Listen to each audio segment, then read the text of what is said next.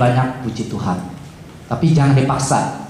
Segala sesuatu yang dipaksa tidak baik. Pelayanan kita kalau kita dipaksa juga tidak baik. Ya ini banyak pelayan-pelayan saya percaya mereka melayani dengan hati ya, bukannya terpaksa. Itu Pak. Jadi perpuluhan bagi orang Kristen bukan sesuatu yang harus seperti kayak uh, hukum Taurat begitu bukan. Tapi ini kita lakukan dari hati kita. Ada lagi apa ya? Seri itu. Habis Bapak di belakang dan begini. Saya rasa baik ya Ibu Bapak ya kita berdiskusi seperti ini. Iya, shalom. Uh, terima kasih untuk waktu diberikan. Pak memang sangat menarik kalau kita belajar Melkisedek. Cuman apakah memang pertemuan Melkisedek dengan Abraham itu di kejadian? Sesudah itu apa sesaat saja? Sesudah itu memang tidak diceritakan lagi, Pak. Apa memang seperti perjumpaan dengan malaikat atau gimana, Pak ini? Ya. Mungkin Bapak bisa menolong Ya. menguraikan. Terima kasih. Dan ini yang seperti saya katakan ada dua kubu ini nih. Kubu yang percaya bahwa dia adalah Kristofani yaitu penjelma atau inkarnasi daripada Tuhan Yesus. Memang kejadiannya mah hanya satu kali itu. Kalau yang percaya dia adalah manusia, mereka percaya bukan hanya kali itu, tapi kali itu yang paling bermakna, yang paling berarti karena Abraham menyerahkan perpuluhannya pada Melkisedek dan Melkisedek memberkati Abraham. Itu sudah membakukan satu sistem keimaman dari Melkisedek. Itu sebabnya hanya itu. Dan mereka yang di kubu yang percaya bahwa Melkisedek adalah manusia biasa seperti kita yang dipakai oleh Tuhan, mereka percaya Abraham bukan hanya itu kali, hanya itu saja bertemu dengan Melkisedek karena mereka waktu ketemu Abraham tidak tanya-tanya lagi. Abraham yakin bahwa dia adalah imam dan sebagainya. Berarti uh, Melkisedek sudah cukup lama di daerah situ. Dan bagaimana dia bisa hanya sebentar dan menjadi raja. Dan yang kebersamaan antara Melkisedek dan uh, Tuhan Yesus adalah mereka adalah raja dan imam. Imam satu-satunya yang adalah raja yaitu Melkisedek. Ya, jadi yang seperti uh, Pak Hendrawan tadi katakan yaitu memang ada kemungkinan hanya satu kali itu saja, tapi ada yang pendapat lain bilang oh itu bukan sekali itu, tapi yang bermakna yang penting hanya kali itu saja. Ya Pak ya. Oke Ibu.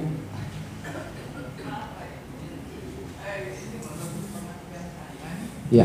Nah, tadi yang Mazmur 10 itu eh 110 uh, Tuhan telah bersumpah dan ia tidak akan menyesal engkau adalah imam untuk selamanya menurut Melkisedek. Eh, tapi di ini di Ibrani 7 kepadanya Abraham memberikan sepersepuluh dari semuanya menurut arti namanya Melkisedek yang pertama raja kebenaran raja damai sejahtera. Ia tidak berbapak tidak beribu. Iya. Eh, pengertian saya ya, Ya. kalau ini. Sepertinya ini eh, gelar Allah untuk di, di, di- dapat dimengerti manusia. Karena sebelum Yesus ada Abraham mempersembahkan untuk dia persepuluhan untuk Melkisedek dan dan ini mm, di- kalau Yesus kan ada silsilahnya meskipun eh, hanya dipakai Maria untuk ini untuk peran untuk apa perantara gitu. Tapi sebetulnya Roh Allah yang menjadikan dia manusia gitu. Tapi di sini ia tidak berbapak tidak beribu dan tidak bersilsilah hanya Allah sendiri yang tidak bersilsilah. Jadi mungkin ini gelar untuk eh, ini untuk menjelaskan kepada manusia gitu bahwa eh, Allah sendiri yang yang apa mengangkat Yesus gitu engkau adalah imam untuk selamanya menurut Melkisedek supaya kita dapat mengerti gitu. Iya, tapi pertanyaannya saya pernah dengar penjelasan seperti itu, tapi Ya. pertanyaannya siapa itu Melkisedek yang menemui Abraham? Ya Allah itu kan bisa apa saja gitu. Nah, tapi pertanyaannya apakah itu hanya title seperti dia kan raja dari iya. raja Salem. Raja Salem, apakah itu gelar? Tapi kita tahu ada dua raja yang ketemu, satu Raja Sodom. Raja Sodom bukan gelar, dia sungguh-sungguh raja. Dan Raja Salem ini adalah sungguh-sungguh raja dari kota Yerusalem yang sekarang itu. Raja Sodom kan di dunia Pak. Kalau Allah itu kan raja dari segala raja. Betul, betul. Tuhan dari segala Tuhan. Betul, betul. Jadi kita harus tahu siapa ini yang ketemu Abraham. Itu akhirnya ketika berdebat berdebat ada dua kubu. Yang satu kubu yaitu percaya bahwa dia adalah penjelmaan daripada Tuhan sendiri, Hmm. Tuhan Yesus, ya. Ada lagi yang percaya dia adalah orang biasa yang memang tidak diketahui silsilahnya. Dia itu adalah kayak pendekar pada saat itu, tapi dia begitu dekat dengan Tuhan sehingga dia tidak hanya diangkat menjadi raja di kota Yerusalem itu, tapi dia juga dijadikan imam karena dia bisa menceritakan tentang firman Tuhan dan sebagainya. Itu ada yang dua kubu itu. Saya rasa dua-duanya banyak sekali hamba Tuhan yang besar di, di dua kubu ini. Begitu. Karena dia yang menentukan itu imam besar itu untuk selamanya menentukan Yesus. Hanya dia yang bisa menentukan Yesus imam besar. Iya. Kalau Raja Theodor itu kan di dunia itu Pak di sana di Iya, betul. di sono di Ya, dia seperti Yesus. Itu Hmm. Maksudnya dia seperti Kristus memang Hmm. yang eh, menjadi imam de- yang kekal itu dan sebagainya. Hmm. Iya, bukan bukan ininya, tapi memang betul kedudukannya betul, bukan Iya. orangnya. Karena Iya. begini, Iya. kalau Melkisedek di dalam kubu yang orang ini, kepercayaannya adalah begini, bukan orangnya, tapi dia dipakai oleh Allah Iya. mempunyai kedudukan itu. Iya. Dan kedudukan itu adalah kedudukan yang melebihi semua imam imam besar dan dia adalah imam yang terus eh, mempunyai eh, tugas kekal. Jadi memang secara orang itu dia tidak mungkin, tapi tugasnya itu adalah tugas kekal yang di mana digenapi di tubuh Kristus Yesus. Gitu. Iya, iya, jadi saya pikir digelarin Melkisedek untuk Ah, mungkin mungkin maksudnya digelar itu Iya. mungkin. Tugasnya Melkisedek itu beda dengan tugas imam daripada hukum Taurat. Hukum Taurat itu prinsip-prinsip-prinsip semua hanya hal-hal yang dari dunia ini. Sedangkan Mel- Melkisedek ini tugasnya itu kekekalan. Ya, jadi orang ini bukan kekal kalau betul itu adalah orang, tapi dia mempunyai tugas kekal yang di mana digenapi di dalam tubuh Kristus. Kira-kira begitu. Dia di dalam dua kubu ini yang seperti saya bilang di sebelah sini ada rektor daripada Reform, sebelah sana kalau nggak salah John Piper itu dia berpendirian bahwa Melkisedek itu Kristus kalau tidak salah. Eh, sebentar ya, Bu, Bu dulu.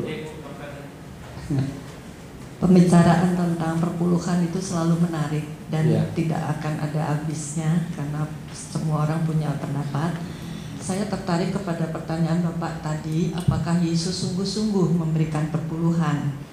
Alkitab memang tidak mencatat itu, tetapi kita lihat sifat Yesus, dia pengen banget taat kepada peraturan dunia yang berlaku.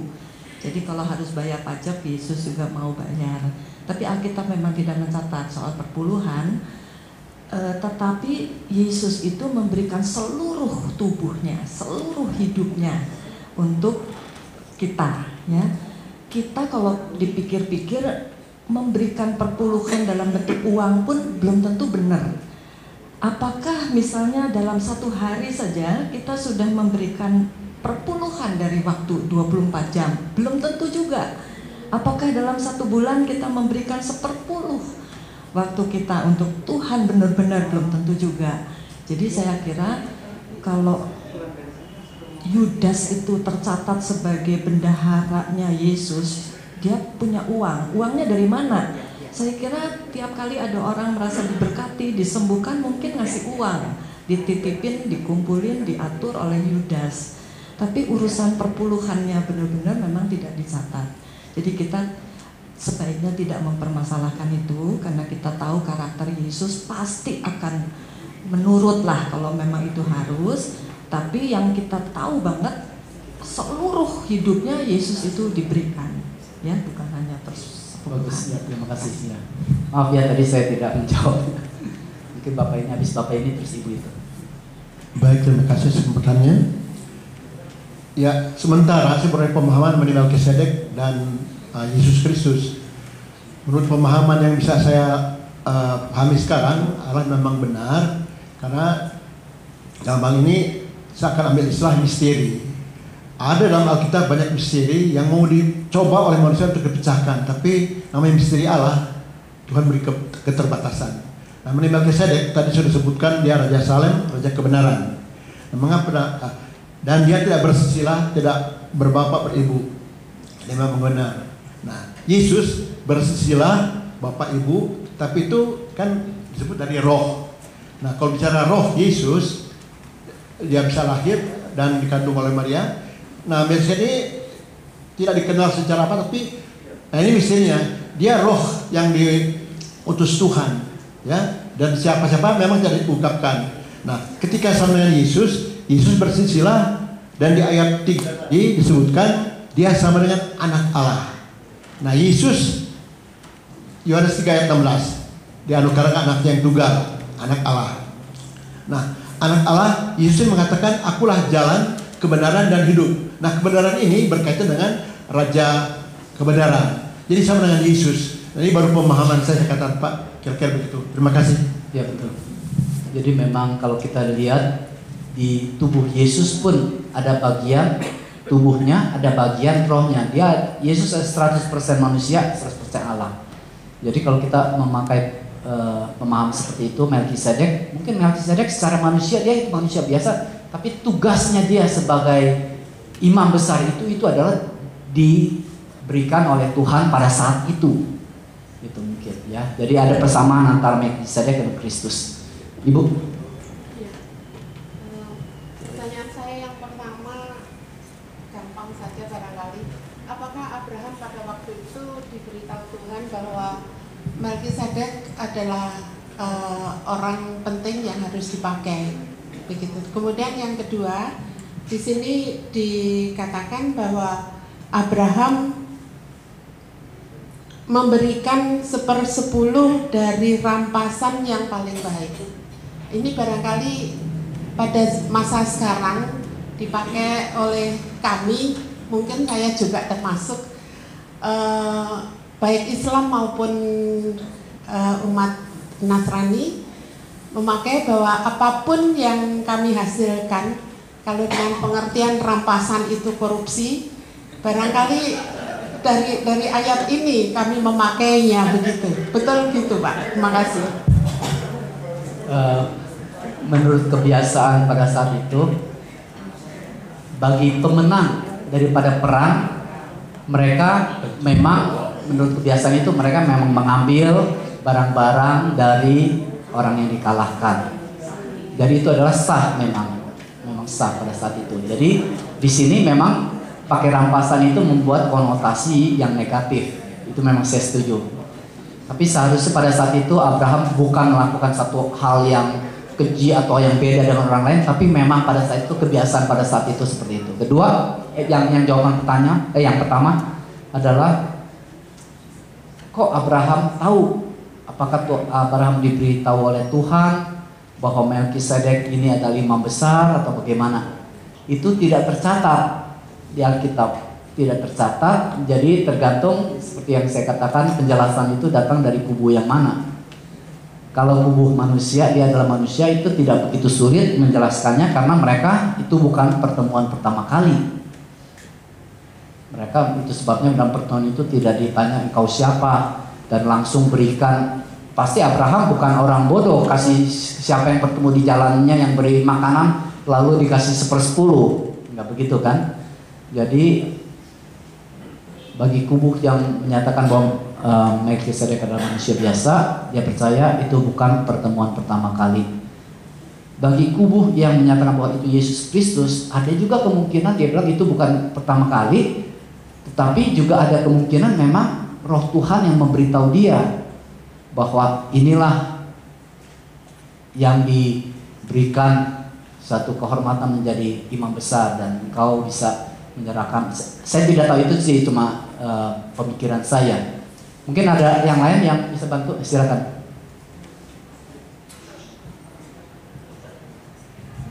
Kalau melihat cerita tentang Abraham, Abraham ini orang yang sangat erat bergaul dengan Tuhannya. Jadi kalau saya bayangkan waktu membaca itu, barangkali ya kalau dia lagi malam gitu duduk di eh, lapangan begitu terus dia ngitung-ngitung bintang ngitung-ngitung apa gitu jadi dia ngobrol gitu dengan Tuhannya dan barangkali dalam momen seperti itu Tuhan bicara juga soal Melkisedek Ya, bisa. barangkali seperti itu Ya, karena bisa.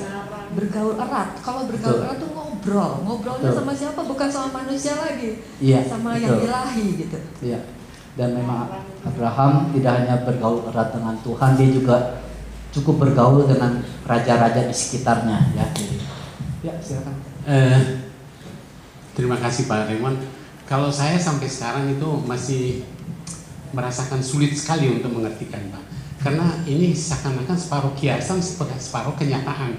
Dari pembacaan kita tadi juga, jadi kelihatan bahwa ada seperti kiasan, ada dan ada seperti kenyataan. Karena begini Pak, kebetulan saya sekarang lagi menulis untuk ini mengenai Simon penyandang yang di apa yang di, menyandang salib Yesus waktu di tengah jalan itu. Jadi itu sebetulnya waktu itu di, di waktu dari walaupun satu ayat di dalam di dalam apa itu dalam ayat dalam Injil itu disebutkan, tapi kenyataannya kalau kita ikuti belakangan bahwa dia itu memang suatu kenyataan bahwa dia itu sebetulnya orang benar walaupun dia berasal dari kiri dari Afrika dia ada orang benar. Waktu itu memang belum ada kekristenan pak ya. Tapi keturunannya kalau tidak salah saya lupa. Keturunannya itu menunjukkan bahwa dia memang orang benar dan orang yang eh, waktu itu dia memasuki agama Yahudi memang. Jadi belum Kristen ya. Jadi maksud saya segala sesuatu itu bisa dibuktikan dalam Alkitab itu kita tahu jalurnya tapi kalau Melkisedek itu terus terang aja saya cari-cari walaupun di Mazmur dan Ya. juga di yang tadi itu tidak ada ujung pangkalnya Ya. pak jadi seakan-akan kenyataan separuh kenyataan Ya. sedangkan separuh fakta fakta itu antara lain memberikan persembahan kepada Abraham perpuluhan kepada Abraham itu fakta kan pak tapi se- separuhnya lagi dia tidak berujung tidak berpangkal dan memang hanya sedikit dinyatakan dalam Alkitab. Jadi saya terus terang aja pak sampai sekarang belum belum menangkap secara keseluruhan siapa sebetulnya Melkisedek ini. Mudah-mudahan mungkin pak secara bertahap nanti kita juga masing-masing tetap mencari di dalam Alkitab siapa sebetulnya Melkisedek ini. Terima kasih pak. Amin, amin. Memang ini adalah satu misteri. Ya, tapi saya berkeyakinan ini memang kejadian sebenarnya. Kejadian bukan kiasan karena untung ada raja Sodom pada saat itu. Bukan hanya mereka berdua ketemu ya. Kalau mereka berdua ketemu dicatat di sana mungkin ada yang bilang oh mungkin di dalam mimpi, mungkin diberi penglihatan atau apa. Tapi ini ada tiga orang di sana. Dan kedua ini disebut raja dan Raja Sodom pun tidak kaget melihat Raja Salem. Kalau seperti pertama kali ketemu dia teriak, "Oh, ini siapa? dan mukanya bersinar atau apa begitu ya. Tapi enggak, kayaknya kenal mereka. Jadi menurut saya ini kejadian yang benar dan juga memang saya tidak tahu kenapa hanya Melkisedek hanya diceritakan di hanya berapa ayat itu aja. Segitu sangat sekilas sedangkan artinya maknanya sangat mendalam. Tanpa itu Yesus Kristus susah dijadikan imam besar, tidak ada tidak ada sistemnya. Tapi karena ada Melkisedek maka Tuhan Yesus bisa disebut oleh eh, eh, bisa menjadi imam besar gitu. Jadi menurut saya itu sih fakta Pak. Tapi seperti yang saya bilang ada pendirian bahwa dia adalah inkarnasi daripada Yesus Kristus sendiri. Yang satu bilang adalah orang biasa tapi pada saat itu dia dipakai oleh Tuhan mempunyai fungsi kekekal menjadi imam kekal. Hanya fungsinya imam kekal. Fungsinya itu yang disebut tidak ada bapa, tidak ada ini mungkin fungsinya itu yang seperti seperti Tuhan Yesus secara manusia dia ada papa, ada mama, tapi keilahiannya itu dia tidak berdasar berasal daripada Maria dan Yusuf. Itu kira-kira. Oke, karena waktu ya, kita tutup saja di sini. Mungkin eh, kita nyanyi satu lagu, setelah itu kita tutup dalam eh, doa. Silakan. Nyanyi satu lagu.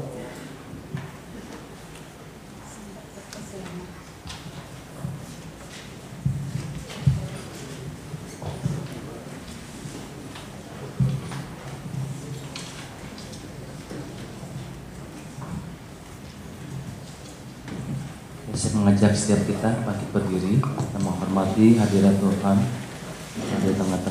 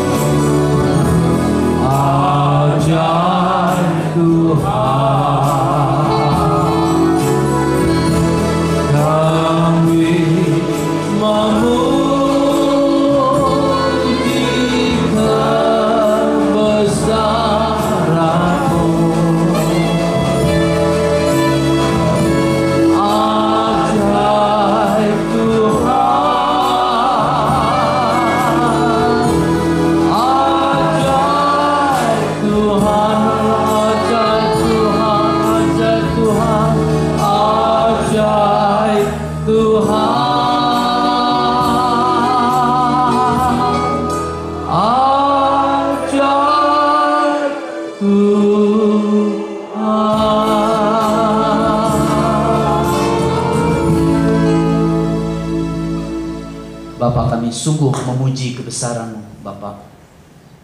Karena Engkau adalah Tuhan yang ajaib, Tuhan yang penuh kasih. Tuhan terima kasih pada pagi hari ini kami bisa mengerti lebih dalam tentang keselamatan-Mu Tuhan. Engkau adalah Raja, Engkau adalah Nabi kami, Engkau juga adalah imam kami. Imam yang terus berdoa untuk kami sampai pada saat ini dan juga untuk selama-lamanya. Tuhan kami men- menaikkan puji syukur kami padamu Tuhan karena kasih-Mu yang luar biasa. Terima kasih Tuhan karena Engkau sudah menaruh Melkisedek di zaman Abraham sehingga tidak hanya orang-orang Israel bisa mengenal Engkau melalui Melki- Melkisedek, tetapi kami juga bisa mengerti mengapa Engkau adalah imam yang kekal melalui sistem dari Melkisedek ini Tuhan. Tuhan bantu kami karena firman-Mu begitu ajaib, firman-Mu mempunyai banyak misteri di dalamnya Tuhan. Tapi dengan imam, dengan iman kami menerima semuanya ini. Tuhan kini kasih-Mu, anugerah-Mu dan berkat-Mu menyertai kami semua mulai saat ini sampai selama-lamanya. Di dalam nama Tuhan Yesus kami berdoa. Amin. Terima kasih Bapak Ibu sekalian. Ya pengumuman untuk menjelang pasca Eh, Ibu Meni mungkin bisa memimpin ya untuk paduan suara ada mission. Mungkin bisa mulai hari ini Ibu Meni bisa bicara sebentar. Memberikan pengumuman buat teman-teman kita. Bapak Ibu eh, tolong sebentar. Ada pengumuman dari Ibu Meni. Terima kasih Bapak Ibu anggota paduan suara. Mohon maaf hari ini saya belum bisa melatih karena seharusnya hari ini. Tapi karena Pak Susia, Bapak Susianto sedang ke Surabaya, sementara mapnya dipegang oleh beliau. Jadi minggu depan kita latih hanya satu kali. Pak.